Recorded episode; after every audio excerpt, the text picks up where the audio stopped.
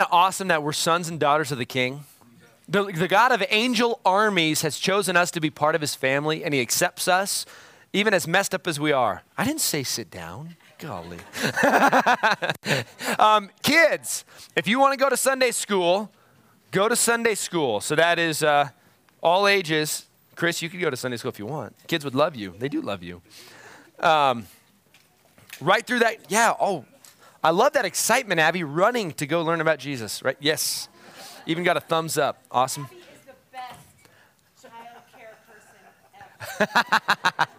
That's great. But also, kids are welcome to stay in here. Uh, we're, we're glad to have you. So imagine you went to a wedding, and as they were given the vows, you heard something along these lines. He said, I promise to love you when I feel like it. And she said, I am going to be all yours every Saturday. Or the other one said, I promise to give you some food sometimes, but I'm still going to keep my bank account. Um, and, and if I want a Jeep, I'm going to get a Jeep. And well, that's okay because, you know, I'm going to have my job and keep my money. Um, and if I want to get something, I mean, just imagine that a commitment that's not really a commitment. Well, we are talking about being all in with Jesus Christ, all in with God. And our relationship with God, listen, is even more important than our relationship with our spouse. And look what we do with our spouse, what we commit to in sickness and in health, for richer, for poor, no matter what, we are promising to be there for our spouse. But often, we don't take that same commitment, and which should be even a greater commitment, into our relationship with God. We come to God and we say, as long as you do what I want, as long as my walk with you is benefiting me, then I'm gonna, I'll keep going with it. But instead, we are in what we're calling our all in series. All in, we're looking at what does it mean to be all in for Jesus Christ. Uh, and th- here at Common Ground, all in, it's kind of it's an acronym that we use to measure how we are doing spiritually. And we're not always going to be tip top in every one but it's a good way to check, and it's also something that we use to help us commit to God together and commit to one another. So, all in, here it is. Our first week we looked at it. A, plan A is that I share a better way and there is no plan B. Scripture says there's a way that seems right to a man, but in the end is the way of death. Most people on earth are going to choose to go their own way, and the way is going to be death, separation from God, pain on this earth, and, and eternal hell. And we are God's plan A. We are God's plan A. Um, the second one, love God. Everything I do for God. The greatest commandment is that we love God. And that's what we exist for. We, we looked at that that week. What is our purpose? Why were we created? We were created to love God, not to do anything for Him, just to love Him, just to be. Isn't that cool? That results in doing things, but it's not religion. We don't do all these things to earn God's favor, to put God in our pocket, to make Him owe us. Anything we do for God is simply an overflow of what He's doing in us. And so, loving God for us at Common Ground and for any real Christian, loving God should be number one priority should be putting Him first. And the way we love God is we get to know God. The better we know God, the better we love God. And so that's the next one learning and living. We live out God's truth together. And that's what we're looking at today learning and living. So you, you may be familiar with this athlete. There was an athlete who, uh, when he was a sophomore in high school, was cut from his high school basketball team and he went and he, he, played on a different basketball team. I think he played JV, and, and he just worked as hard as he could. He was somebody who didn't have a lot going for him, it looked like, but he had an older brother who they'd go out and he just wanted to beat his older brother in basketball in the backyard. And as time went on, he just worked hard. He became known for how hard he worked to be a good basketball player. Uh, you may know who I'm talking about, but he ended up winning six NBA championships, five MVPs, NCAA titles, and two gold medals for the USA. He was somebody who, after he was cut from the team, the coach would come in the morning, and he would, the coach would get there 7 or 7.30 every morning, and this student was in the, the, the gymnasium every morning just shooting baskets. And he had to kick him out almost every morning shooting baskets. You know who I'm talking about? Michael Jordan. Michael Jordan. And then, even when he got into the NBA, Somebody made a comment that his jump shot is what was going, you know, he had no jump shot and that was going to keep their team from going on. And so for that summer break, every day he took a thousand jump shots a day 500 in the morning, 500 in the afternoon. a thousand jump shots. And that next year, he had the best jump shot there was in the NBA. He knew what he wanted. He wanted to be the best basketball player that ever existed. And I think he succeeded, as far as I know. I don't really follow basketball. But I remember growing up watching him, the tongue out, you know, he became an icon. But he knew what he wanted. He knew what he valued, and he valued being the best. Then he went on to try and, and do baseball. I don't know how well that worked out, but I not very well. But I do know he worked very hard. Even then, he went out to play baseball, and he would he would hit until his hands bled. Um, he, did his best, I guess. But th- the point is, as I look at that, and then I look at my own life, what should I be pursuing? And do I work that hard? Am I that ambitious to pursue my goal? And we already looked, our goal is to know God. That, is, that should be our greatest ambition as Christians. Turn, if you would, please, to Philippians 3. Philippians chapter 3. Uh, if you don't have a Bible, there's a Bible in the seat, you know, underneath you, in the box underneath you, or in front of you, or behind you. And if you don't have a Bible, you can take that one home. So, Rhiannon, just take that Bible home. That's yours now. um, but you're welcome to take them, they're, they're free. We're going to be in Philippians. We are committed here at Common Ground to going through the Word. We are committed that you don't hear Derek's opinion or anybody else's opinion. We're committed that you hear the Word because it's the Word that changes lives. And, and we'll talk about that a little bit more in the sermon. But we're going to be in Philippians 3 7 through 16.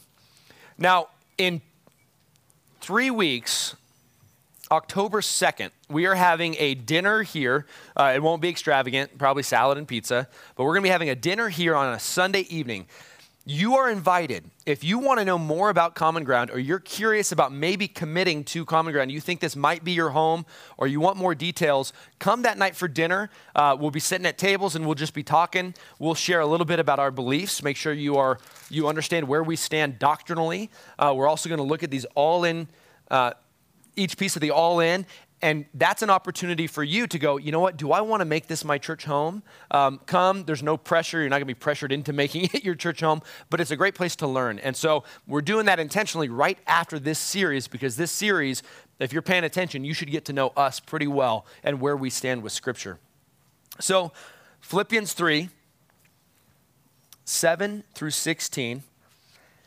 Now, the context of this the book of Philippians is written by Paul. We've been seeing a, Paul quite a bit lately. And he's writing to this church in Philippi. Most of Paul's letters are to specific churches. This one is in Philippi. This is a church that was doing things very well. It's not a book full of corrections like you find in 1st and 2nd Corinthians and elsewhere. It's a book really full of love. He just starts out, man, I just love you guys and I miss you and I can't wait to see you. And so this is a church that's doing things fairly well. And here he, he's giving them a warning because some people are actually they're making the rounds. You see it in several of his other letters too. They're making the rounds to the churches and these people are called judaizers. These are jews who claim to be christians and they're going to these new churches who are, that are just being formed. You know jesus hadn't been gone all that long. And they're going in and saying okay basically to be a good christian you have to become a jew also. You have to do the law. And philippi this was a gentile area. So these were not jews.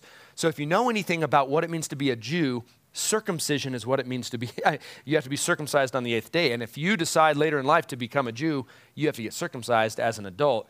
And that's what these guys were doing they were going around saying oh you want to be a christian you got to go get circumcised and some people were being convinced that they had to do that and they had to follow the law and so he's he's trying to warn them against that saying no no your salvation is not based on anything you do it's by grace alone. It's by God's work alone through Jesus on the cross. Faith alone is how you're made right with God, not by what you do. You don't have to obey the law. Now, obviously, we know that once you fall in love with Jesus, you give your life to Him, your life will change and you will look different. But he is talking about these Judaizers, and what they were doing is it looks like they were setting themselves up as the example. They were saying, Now, we have arrived, check us out, be like us. And so, Paul it looks like he gets a little bit ticked off right before this because he's talking about the flesh. The flesh is, is the body, the flesh is what's going on in this life. And let's just look back real quick to set the context. In chapter 3, um, verse 2, look out for the dogs. Look out for the evil, he's calling these false teachers dogs. Look out for those who mutilate the flesh. He's talking about circumcision there, those who are doing it for the wrong reasons. He says, For we are the circumcision who worship by the Spirit of God and the glory of Jesus Christ, and put no confidence in the flesh. Though I myself have reason for confidence in the flesh also.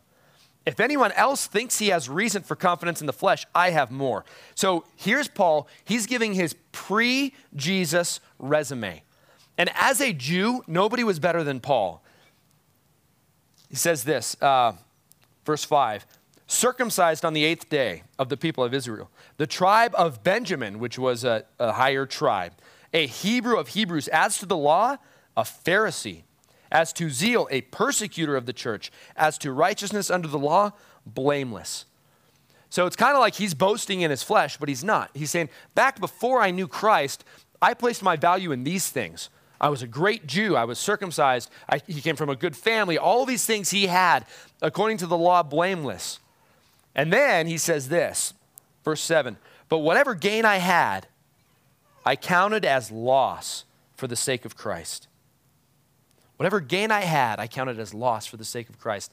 There's a theme throughout Philippians that starts in uh, chapter 1, verse 21, where he says, For me to live is Christ and to die is gain.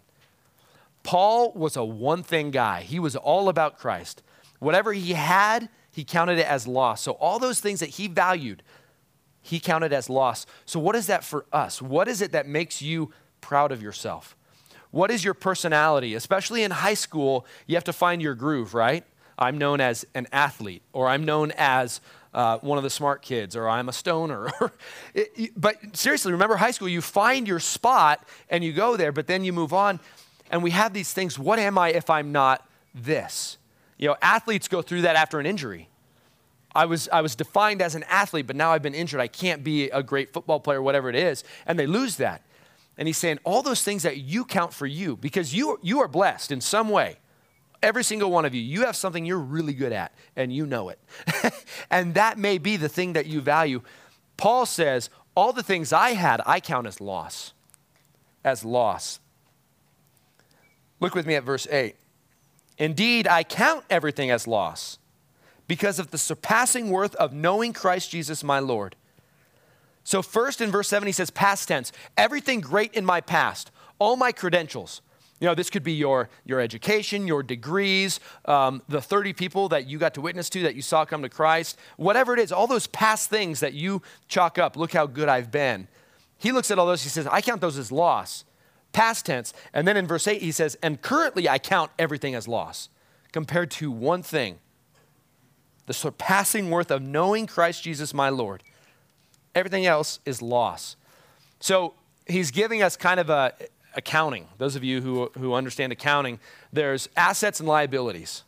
And at the end, you have your balance sheet, and okay, how do we do this year? We have, well, we made this much money, but this is what we went out assets, liabilities. Well, he's counting these things as loss. They're not assets anymore, they're not even really liabilities, they're a loss. So at the end, you add it all up, and we have a loss. And all his strengths, all the things he's gained, he counts them as loss compared to compared to knowing Christ compared to knowing Christ for his sake i have suffered the loss of all things this is still verse 8 and i count them as rubbish in order that i may gain christ uh, that word rubbish is translated there nicely. nicely. That, that could uh, better be said dung or even more vulgar terms, but he was making a bold point here. All the things that were great, they're junk. There's kids in here, so I'm not going to say the word that could be there. But, but that's what he says. It is, it is like junk. It is junk, all those things. But how do we do that, even within the church? And especially, I would say, especially in the church, if you've been in the church long or whatever, look at all these things that I've done, or look at my degrees. Somebody introduced, I am Dr. So and so. And I've, I've heard of pastors doing that. Oh, hi, Mr. Whatever. No, it's pastor or it's doctor, whatever. We want to be recognized as those things, but that's not Paul. Paul says all that is loss. And he could have boasted, but he wasn't. He didn't. Everything he said is loss compared with one thing knowing Christ. This is in your notes. Again, I always forget to do this at the beginning, but if you're a note taker, there's notes on, on the chair. If you like to do it on your phone, there's an app, Common Ground Carson. Look it up. You can take notes on the app. Um, but the first note is Paul's greatest ambition was simply to know God. Simply knowing God. Can you say the same about you? Honestly, what is your greatest ambition? Is it wealth? Is it a reputation? Or is it really knowing God? Is that your greatest ambition? We've seen this plenty of times, John 17, 3. Jesus speaking to the Father, and this is eternal life, that they know you, the only true God, and Jesus Christ, whom you have sent. There's no greater value than knowing God. And how do we know God? How can we get to know God? John 1:18. As this morning as I was looking through, I, I had to add a couple verses. So they're not going to pop up up front because I didn't even tell David I was going to go there. Forgive me. John 1:18. This is beautiful beginning of John where it talks about Jesus, God becoming flesh. In verse 18, no one has ever seen God. The only God who is at the Father's side, he has made him known. In John 1:18 he defines why did God send God? Why did God send Jesus? To make God known. This world has been full of religions since the beginning. There's always been religions. It's only in the last 150, 200 years that atheism actually creeped in. Everybody always believed in a God and worshiped something. And so, how do you know which is right? Unless God Himself comes and says, Here's what I look like. You know, uh, one of the disciples came to Jesus and said, Show us the Father, and that'll be enough for us. He said, Oh, you've been with me so long and you haven't recognized me? If you've seen me, you've seen the Father. See, that gives me chills. Jesus reveals the Father. Hebrews, Hebrews 1 1. Hebrews 1 1 says this Long ago, at many times and in many ways, God spoke to our fathers by the prophets. That's how he used to speak. Verse 2 But in these last days, which we are in, by the way, he has spoken to us by his Son, whom he appointed the heir of all things, through whom he also created the world. He doesn't speak to us through prophets anymore. Now he speaks to us through his Son. God is revealed in the Son. And so the question is how do we get to know the Son? How can we best get to know God? The Bible. The Bible, the Word of God that points to Jesus Christ. We are sold out that this is how we get to know God, not somebody's opinion. If somebody says something about God, somebody says something about truth, say, Show me. And we go to here. And there's some secondary issues. There's some things in here that we uh, could disagree on. And if, if it's not clear, guess what? Then we have grace in the non essentials, but we stick firm on the essentials here in Scripture. Hebrews 4:12 says the word of God is living and active, sharper than any two-edged sword, piercing the division of soul and spirit, of joint and marrow, judging the thoughts and intentions of the heart. The Bible not only lets you get to know God, but it shows who you are and where you stand with God.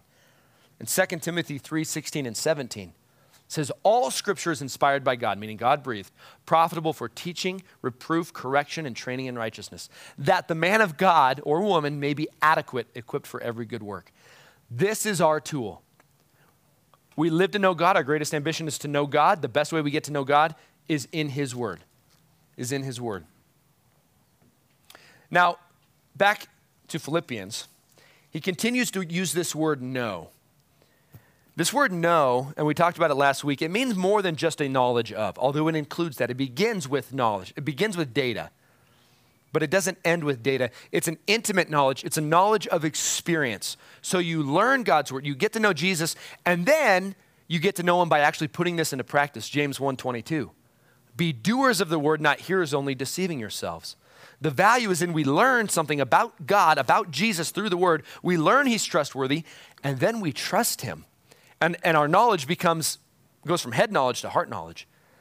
Uh, a few weeks ago, when we, we talked about worship, we talked about giving.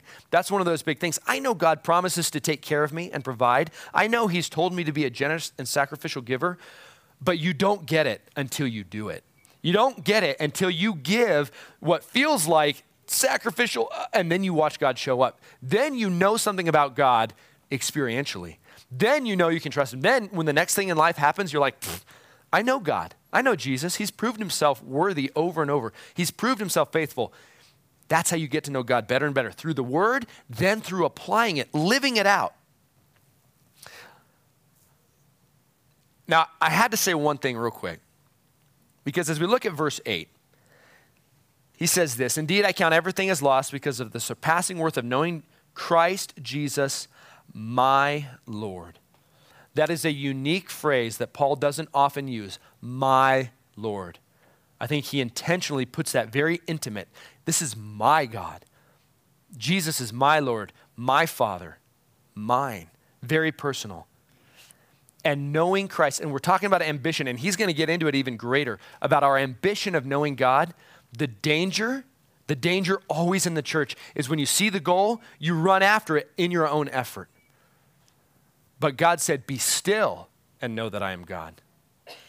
Be still. Remember Mary and Martha. Mary was, was sitting at Jesus' feet, just being there. And Martha was working really hard to do all these things for Jesus. And then Martha came to Jesus and said, Tell my sister to get off her butt and help me serve you. And he said, Martha, Martha, she's doing the better thing. she's sitting at my feet. So, this ambitious pursuit of knowing God isn't all action. Some, uh, often, I'll tell you this, often it means doing nothing that looks like anything. It means sitting. It means being still and listening. Callie found a quote a couple weeks ago, and I wish I don't remember where it came from, but you can't hear God in the noise until you learn to hear God in the quiet. And this world is noisy. And so we have to learn to hear Him in the quiet. And so if we are going to ambitiously pursue knowing God, it means we are going to have to go against our nature as Americans and we're going to have to chill out. we're going to have to be still. We're going to have to actually meditate on Scripture. When's the last time you did that? You read just a few verses, something stuck out, you closed it, and you just thought about it. That's being quiet, being still, and know that I'm God, sitting at His feet. And what's going to happen is in verse 9. He counts all this as rubbish, verse 8, in order that I may gain Christ and be found in him, not having a righteousness of my own that comes from the law, but that which comes through faith in Christ, the righteousness from God that depends on faith. He's going to be found. He's talking about the end.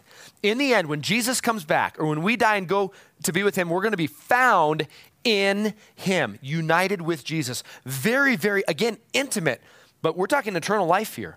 Be found in him. This righteousness that he's talking about. The word righteousness means justified, but it means it's a state of being by which one is right before God. It's a state with which you are right with God. You're righteous. And you are viewed as righteous because of Jesus. God looks at you and he does not see your sin. That blows me away, but he doesn't see your sin. If you by faith have accepted Jesus as Lord, he looks at you and he goes, Clean, holy, white, pure, I see Jesus in you. That's only possible because he looked at Jesus on the cross and he saw your sin and mine on Jesus at the cross. And Jesus took that penalty. But now we're right because of Jesus. And that will work out in right actions. But that's the beauty. And it's all based on faith. Paul hits this so hard over and over in every book. The righteousness, not of my own, that comes from the law, but that which comes through faith in Christ. Righteousness from God that depends on faith. Again in verse 10, that I may know him and the power of his resurrection and may share his sufferings, becoming like him in his death. Here's the transition the transition from you are positionally right with God. You're good. He sees you as good. Someday you're going to be found in him. It's going to be glorious. But now we are becoming like him. The faithful Jesus follower becomes like Jesus. This is in your notes. Knowing Christ means you are becoming like him. It means you are becoming like him. That's what he says there. I may know him, the power of his resurrection. The power, the same spirit that raised Jesus from the dead lives in you. We should have sung that song. the same power that raised Jesus from the dead lives in you so that you can have the power of the resurrection, which is new life, which is freedom from sin, which is freedom from self. It's freedom from getting what I want. It's freedom from, from needing to ambitiously achieve all these things. It's freedom to rest and be still at peace and joy where God has me. That's the freedom. And freedom from the enslavement to sin. This faith is an active trust. Look at verse 11. That by any means possible I may attain the resurrection from the dead. Paul is using, and he's going to move on and use, he likes to use athletic analogies, racing analogies. By all means possible, I'm going to attain the resurrection from the dead. And that's going to come by knowing God, knowing Jesus intimately, and I'm going to pursue it. And he's going to run hard. And if you read Acts and you get to know Paul's life, he did it. He met Jesus on the road, and his whole life changed. And he was shipwrecked uh, four times, I think it is. He was beaten many times. He was flogged. He endured cold. He endured hunger. He endured all these things for the sake of Christ. There were times where he was run out of town, beaten, laid out for dead. He got up and tried to go back in town. This was Paul. He ambitiously pursued knowing God, ran after it. By any means possible. Total abandon, all in. Is that you and me? This is convicting to me, I'll be honest do I ambitiously pursue by any means possible? Meaning, I miss out on sleep. I love sleep. this morning, my alarm went off at six and my, I was deep. and my bed was really comfy. So, for me, by any means possible means I'll lose some sleep to spend some time with Jesus. By any means possible. That's what it says. And again, look at Michael Jordan's example of an athletic endeavor. By any means possible, he would get up early and go just take shots. And then he would practice 500 shots. I would be bored after the third one by any means possible. That's the attitude. This is the life of a Jesus follower. Summary so far. Paul's great ambition is to know Jesus and be like Jesus in all things. Is that your ambition? Is that your ambition? So then, what does a life of a person who is all in for Jesus look like? And he's going to get into that now. Looking at verse 12. What is the attitude? How, now, how do we act on that? Verse 12, not that I have already obtained this or am already perfect, but I press on to make it my own because Christ Jesus has made me his own. I'll read 13 and 14. Brothers, I do not consider that I have made it my own, but one thing I do, forgetting what lies behind and straining forward to what lies ahead, I press on toward the goal for the prize of the upward call of God in Christ Jesus. Paul looks at his own life. Paul, the guy who wrote a good portion of the New Testament, said, I haven't arrived yet. Although I'm positionally good with God, I'm seen as righteous. My goal is to be righteous in all the power of his resurrection, walking free from sin, uh, ambitiously pursuing the expansion of his kingdom, going, but he says, I haven't arrived yet. So here's these Judaizers going, Look at us, we've arrived. We've arrived. Paul says, I haven't arrived yet. And his resume was better than theirs, and he says, I haven't arrived. That takes humility. Listen, the day you think you've arrived, you're in big trouble. Because a disciple, what a disciple is, a di- disciple, it literally means a learner, a lifelong learner. That's what a disciple is. Someone who is following Jesus, learning from Jesus, patterning their life after Jesus, and they'll never arrive in this life. But that doesn't mean you go, well, I won't arrive so I just will stop pursuing. It means you will pursue because we can progress until the end. But that's what he's saying. I haven't arrived yet. Christian maturity requires a humble recognition for the need to continually grow.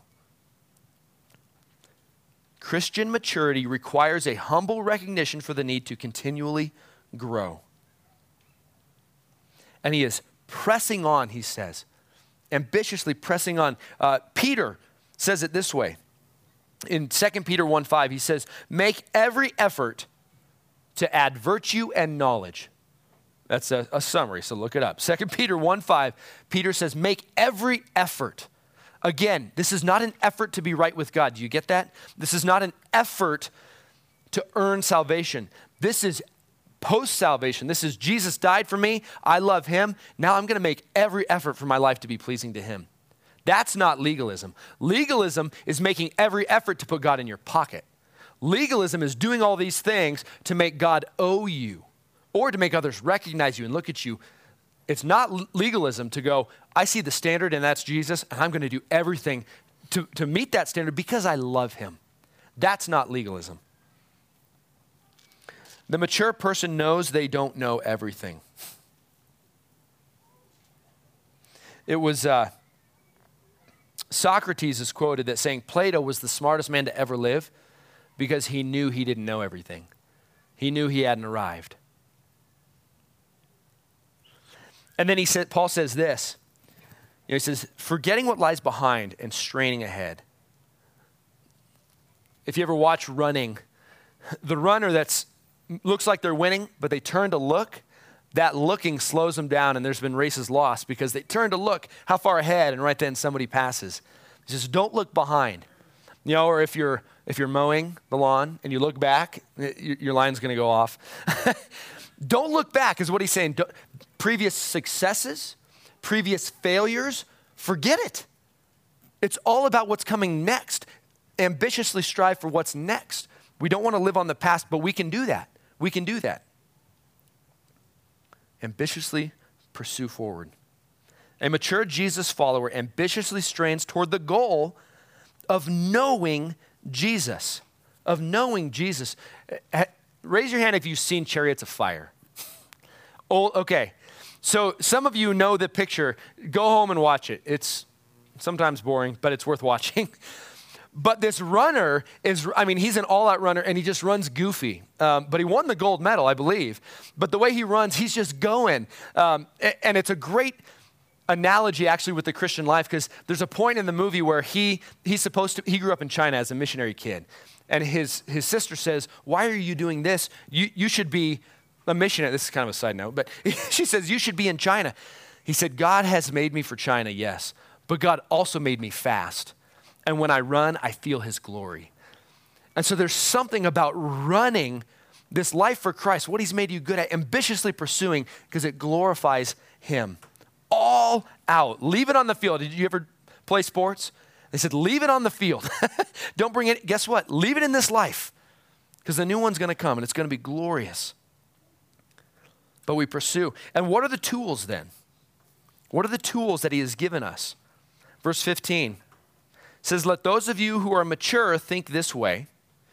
And by the way, this way is referring to what he just said, that you haven't arrived. So the mature person doesn't think they're fully mature. the, the mature person knows they have a long way to go. He says, Think this way, verse 15. And if anything you think otherwise, God will reveal that to you also. Only let us hold true to what we have attained. So here's what he's saying. If you are really pursuing the goal ambitiously of knowing Christ, then when you're off, he's going to show it to you. And guess what? You're going to be off sometimes. You're not perfect yet. You still are in this flesh. And so there's going to be times where you get off, but he loves you and he'll show you that. That's what he's saying. When you are think you're going good, but your real ambition really is pursuing God, then he'll show you because guess what? You're going to be in his word some and he's going to use his word to show you. That's what Hebrews 4:12 says the word will open you up like a surgeon and judge your thoughts and intentions and the motives of your heart. And when that happens, what do you do? Well, I know better. I don't really want to change. So, the greatest tool, I would say, is the word. But what are the other tools? So, I was thinking about this. This is you know, if we're pursuing a destination, our destination is knowing God. Our destination is actually perfection with God, which we will get. It's going to be great. But if you're going somewhere, what do you need to go there? You're hopping in a car, you have a destination. What do you need? You recognize this? this is what used to be used before GPS and cell phones. This is a map. Um, when I, when Callie and I first got married, I sold insurance for about three months um, door to door. It was awful. Um, but I would have appointments set up for me. So in the morning, I would check and I'd have appointments. And we lived in Auburn, and I had to go to Stockton almost every day, and I had to find destinations. And so back then, we didn't have self, we didn't have the GPS, and so I had a Rand McNally, if you remember those. And so I would turn, and I'd be driving like this, you know, trying to find my destination. We need a map. It's the same on our this journey with Jesus Christ, but our map is the Word. Listen, if you don't have a map, like, hey, we get in the car, hey, where do you want to go? Let's go to Texas. You just start driving, you might find it. You know, if you have a compass, maybe. If we really want to know God If that's our greatest ambition, we need to use the map, which is the word. But now there's something else that we typically need. So for me, I, uh, I have a horrible sense of direction. Especially if I get in a city where the buildings are tall um, and I can't see where the sun is setting, or I have a horrible sense of direction. So the other thing I need in a destination is a navigator. I need somebody next to me telling me where to go, reading the map for me, and helping out. Um, and Callie is normally the navigator, and there was a period where she wouldn't do it anymore because she would mess up, and then I'd get mad. And but it was a team effort to get lost. but it was mostly my fault. because if I'm, you know, looking at the map, I mean, you know, we're going to get a ticket or you can't be looking at the GPS while you go. You need somebody looking. And yesterday morning we went to the balloon races and she was navigating and we're driving along and Lydia from the back seat says, "Wasn't that our exit?" You're 11. You're right. so so we missed it. So the point is we need the map, but we also need not just one other person. We need a team. So when, when Paul says, when you're off, God will show you, guess, guess what? A lot of times he's going to use somebody else to do it. He'll use somebody else, probably using the word, using the Bible, showing you, but he'll use somebody else. This Christian life is very, very personal, but it's not private. You hear people say that. Oh, my, my relationship with God is just me and God. That's great. That's not biblical. It is personal, very personal, but it's not private because there's some things in you you won't see about yourself. And so you need others that can see that in you. God gives us the word, God gives us each other. This is in your notes. God has provided his word, written the Bible, to show us Jesus.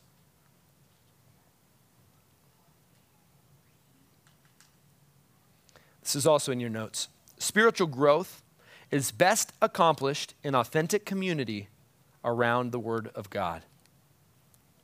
We don't like that. I'll, I'll, be honest, that one's hard. You're telling me that I need people to actually know me and I need to actually know other people? Yeah. We're better together, we're better as a team. And it's not just you, and we're going to talk about this in a couple weeks as we talk about the body, but it's not just that you need other people, it's that other people need you.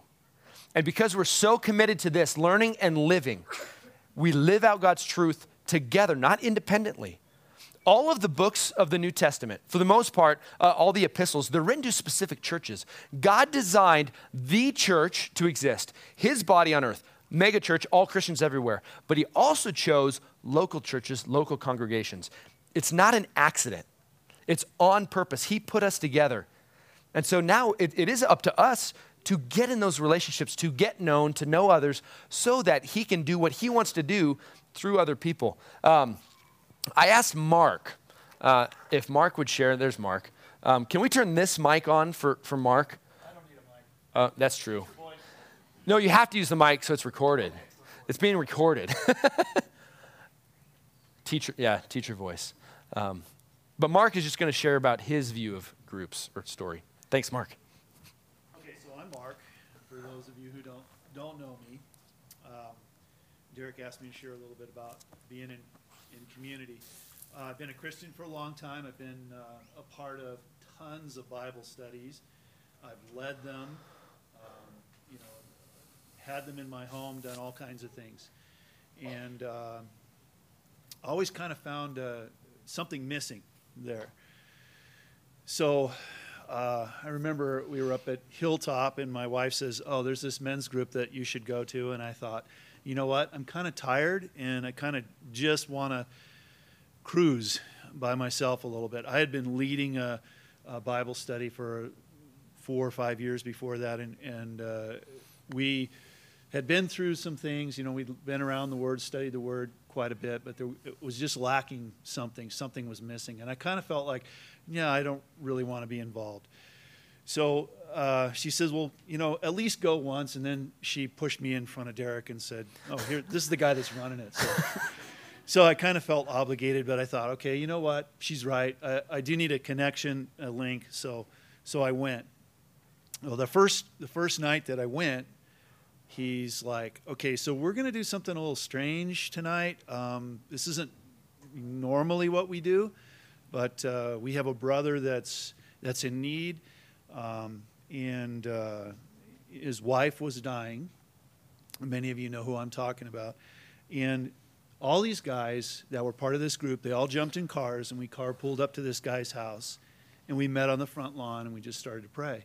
Now I didn't know this guy at all, you know, and then and then we got invited into his house, and we were able to pray with with the family and everything.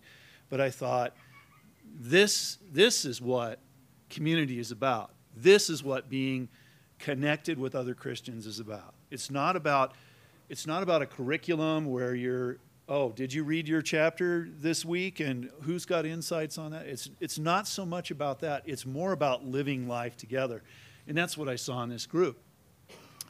So I thought, okay, I'm coming back.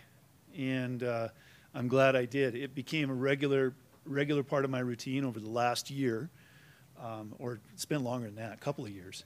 Um, and the group changes constantly. You know, new people come in, people leave, they get busy, they, they go other places, and then people come back. But, but the one thing that underlies the whole thing is that we all know each other, we trust each other, we know each other's strengths, we know each other's weaknesses, and we can rely on each other. Um, so much of the time as men, you are you have expectations put on you by the world. You're expected to be strong. You're expected to be a leader. You're expected, you know, certain expectations of you as a husband, certain expectations as an employee or a boss, other expectations and as the leader of your family. And we, you can't meet all those expectations. You can try, but you will not do your best at all of them if you're trying to meet all those things when you're with other Christians in community, other men, they're sharing the same loads and responsibilities that you have on you. And many of those men have experiences, how God brought them through things that you're about to face. So we really need each other. Okay? If, if, you, if you guys, if you men are thinking about uh, coming to a, to a group, I highly recommend it. I know you've heard this before, but until you experience it, until you're ready to open up, be honest, share yourself with somebody else on that level, you're really missing out. It's a blessing beyond compare. So I would encourage you, you know, to make a connection into a men's group um, and, and become vulnerable. Open yourself up. Take that step. Uh, the men in the group are, you know, they're going to be honest with you. They're going to guide you in terms of their experience with God and through God's Word, through the window of God's Word. They're going to support you in prayer. What else could you ask for? That's what you need. So give it a good thought, and I recommend that you come and be there. Thanks. Awesome. Thank you, Mark. Yeah. The point is, if we are going to ambitiously pursue knowing God, we need the Word and we need each other. Authentic community around the Word of God. Authentic, meaning you're known. You share those things. And sometimes it takes time to trust. And that's okay. You know, the, the first time you come to a group and whatever, can I trust these people? But it takes a little time to develop relationships and trust. Uh, but it's both. It's, it's relationships around the Word. You need both. And that's how we will ambitiously pursue knowing God and move forward in that direction and, actually grow. Uh, this is in your notes, as all in ministers, because we are all ministers uh, of the gospel. As all in ministers, we attend worship services and outpost groups. That's what we call these groups that help us grow in our relationship with God and others. Here at Common Ground, we are committed to living out God's truth together. That's one of the things that is, is about, we're about all the time. We're not about just knowledge. We need knowledge, biblical knowledge, but we're about life change. We're not about a big group. You can get a big group by just doing a good concert or whatever. We're not about a big group. We're about life change for ourselves. That's why our, our mission statement is to expand the kingdom of God in our lives and the world around us. I'm growing in Jesus, you're growing in Jesus, and we're helping others come to know Jesus and grow in Jesus. We do that together around the word. Um, we did all our singing up front, so I'm going to pray. But, but here is our, our application today. if you're not part of a group or you were part of a group last year, we're, we're launching those in two weeks. They start next week, so not this week, but next week. Um, the front table here, we have donuts. That was Katie's idea. Get a donut and look at the groups. Now, there's, uh, there's one men's group that Alex is going to be leading. There's one, one men's group. Uh, Callie and I are leading a couples group. Alan and Cindy are leading a, a couples group on marriage. Uh, so there's several groups that do have a curriculum. They're going to be doing something on marriage. Uh, David and Laura are doing financial peace. So if, if you need to learn how to use your money, that's a great group. Um, and so we're going to be looking at that. There's also uh, a women's group at night with Lou and Katie for you ladies who work, and there's two in the day. So there's lots of opportunities to get in relationships around the Word of God. And, and for a little while, it is weird. it is, um, but, but it's worth it. Let me pray. Uh, Father, thank you so much uh, that you have given us the tools we need to know you. You have given us your Word. And I thank you that when we, when we do learn it, when we actually go to the Word looking for you to communicate with us, that you, you always step up. Uh, you reveal yourself, you reveal things about us. And then when we choose to actually be obedient and do what the Word says, you prove yourself faithful. And I thank you for that. I thank you that we can trust you. God, uh, I, have, I have sometimes wondered what you were thinking by making relationships so central to the Christian life because it's hard. Um, all of us have our own quirks, all of us have our own sin, uh, me more than most. Um, and it makes it hard, but yet that's still your plan. And that's your plan for us to pursue the knowledge of you together. God, I pray that we would be faithful, that we would uh, respond to you, that if we're not already in a community, of people that know us, that we know, that we get together around your word, that we would look at how you would lead us, how we could get part of a community like that. Father, we, we love you. Be with us this week. I pray that our worship would not stop now, but that we would worship today when we go home with our families. We would worship tomorrow as we work, as we go to school, that we would worship in everything that we do, because everything we do, we do for you, because we love you. We love you because you first loved us. In Jesus' name, amen. We are dismissed, but don't leave. Grab a donut, grab some coffee. Callie has more to say. Oh, youth.